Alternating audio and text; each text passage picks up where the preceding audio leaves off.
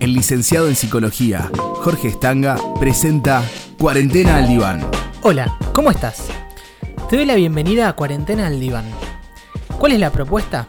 Que hagamos juntos un análisis de cuarentena. La idea es poder compartirte pensamientos, reflexiones y ocurrencias en medio de la pandemia.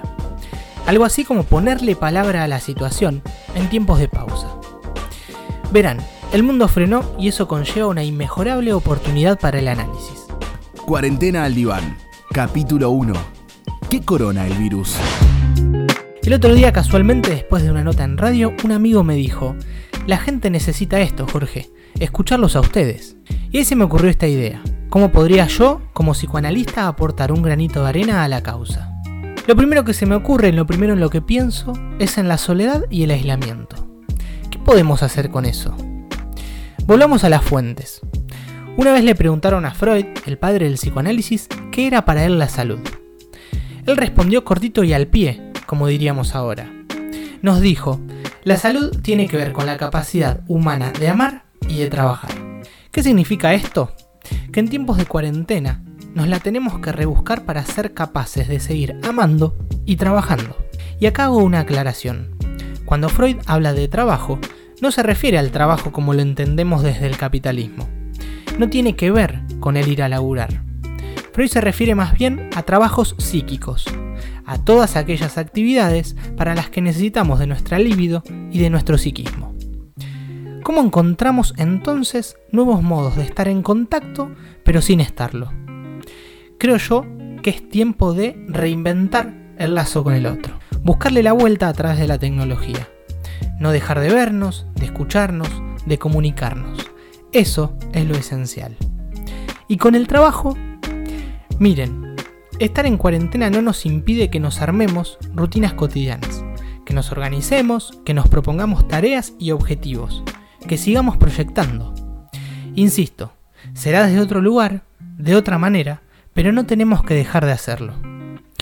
Nosotros los analistas decimos que hay que poner en marcha el deseo. Renovar los proyectos resulta indispensable. Un proyecto, un propósito y un objetivo también salvan vidas en tiempos de cuarentena. El deseo tiene que seguir circulando. Y esa circulación no está prohibida, al contrario. ¿Cómo pensás hacer vos entonces, desde tu casa, en tu lugar, para seguir amando y trabajando, ¿qué vuelta le podés encontrar? Mirá, hay tres trabajos psíquicos a los que no les podemos esquivar en este momento. Primero, por un lado, está la resignificación. En segundo lugar, el trabajo de duelo. Y en tercer lugar, el juego, del cual hablaremos en un próximo episodio. Ahora más bien me voy a detener en los primeros dos trabajos a los que hago mención. En primer lugar dije resignificar. ¿Qué es resignificar? Resignificar es volver a darle significado, justamente, a esta nueva realidad que nos toca atravesar. Las nociones básicas del tiempo y el espacio indudablemente han cambiado. El tiempo ya no es el mismo y el espacio tampoco. Y eso nos introduce en el segundo trabajo que les mencioné, que es el duelo. ¿Y qué significa duelar? Duelar significa entender que en toda ganancia hay en juego una pérdida. Ganar, inevitablemente, también es perder. Y en este caso, ganar en salud es perder en libertad. Ese es el precio, ese es el costo. La cuenta es sencilla. Nos quedamos adentro y nuestra salud y la de los demás la preservamos. Porque en esta guerra silenciosa, como gustan decirle, es con el otro y no contra el otro. Verán, el sentido de la normalidad está dislocado. Por eso es ilógico pretendernos normales en tiempos de pandemia. Tenemos que ser tolerantes con nosotros mismos. Seremos cambiantes, estaremos ansiosos, tendremos miedos, seremos ambivalentes y en un mismo día nos vamos a enojar, a frustrar, a entristecer, a sentir desorganizados y nos vamos a aburrir. De ratos nos sentiremos solos y otras veces invadidos. Transitaremos la paradoja de estar frente a una situación ideal que tantas veces deseamos, pero ahora sin poder disfrutarla. Nos lamentaremos de tantos proyectos, cambios y revoluciones que estábamos justo a punto de hacer. Pero tranquilos, que esto no va a ser así para siempre. ¿Qué es lo más importante de todo? Que nuestras conductas sean flexibles y adaptativas en tiempos de cuarentena.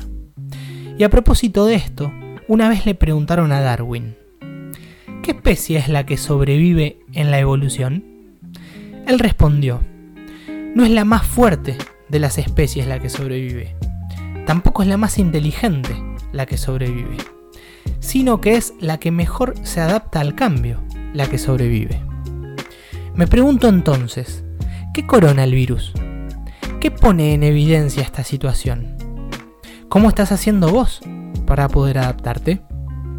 Sin dudas, entonces, creo yo que es tiempo de redescubrirnos, de reordenarnos, de reinventarnos y de reencontrarnos. La otra vez escribí, en tiempos donde el aislamiento es imperativo, el encuentro es un milagro. Les agradezco y los invito entonces a seguir encontrándonos. El licenciado en psicología, Jorge Estanga, presenta Cuarentena al. Para contactarte con el licenciado, envía un mail estangajorge.gmail.com